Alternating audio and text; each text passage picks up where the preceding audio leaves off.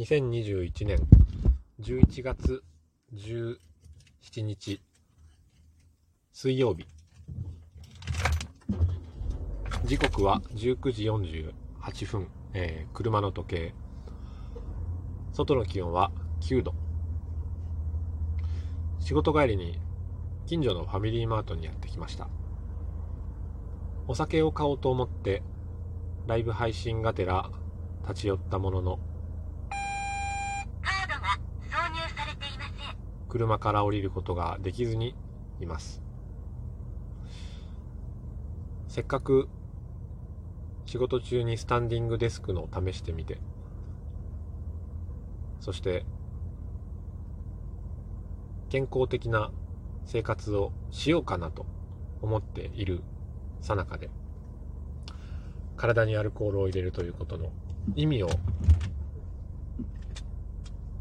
改めて自分に問うてみている。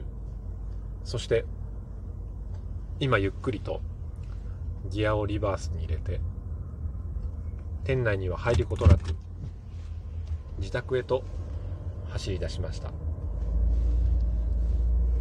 今日読んだブログの記事にとてもいいことが書いてありました。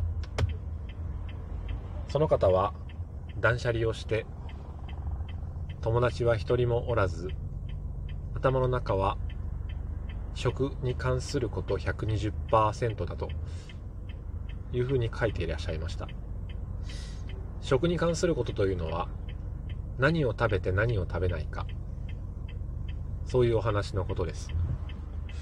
そして彼の文章の中で最も印象に残ったのは何を食べるかではない。私たちの健康を決めるのは何を食べないかである。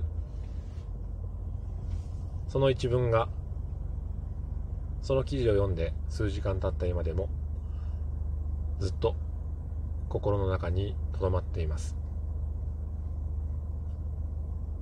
健康的な食事をとる前に不健康なものを体に入れない。これはとても有効な考え方だなと思いました。かといってお酒のことを否定しているわけではありません。ただお酒を飲んだ翌朝の体調お酒を飲んだ当日の眠気そして生活の質活動のレベルそういったものを顧みた時にせっかく明日が休みなのにここで体の中にアルコールを入れるのはどうなんだろう。そんなことを思ってしまいました。お酒は好きです。でもゾウさんの方がもっと好きです。美味しいお酒というのは僕の中では妻と飲むお酒であったり店で誰かと飲むお酒であったりするわけです。実は食事中に一人で飲むお酒というのはあまり美味しくなく依存的に飲んでいる可能性もあると自分では考えています。だから妻が飲まない平日の今日お酒を買って帰ることはやめにしました。日中の空腹時間も少し長く保つことができるようになっています。健康に気をつけてつまらない人ね。そんな話はもう古いんです。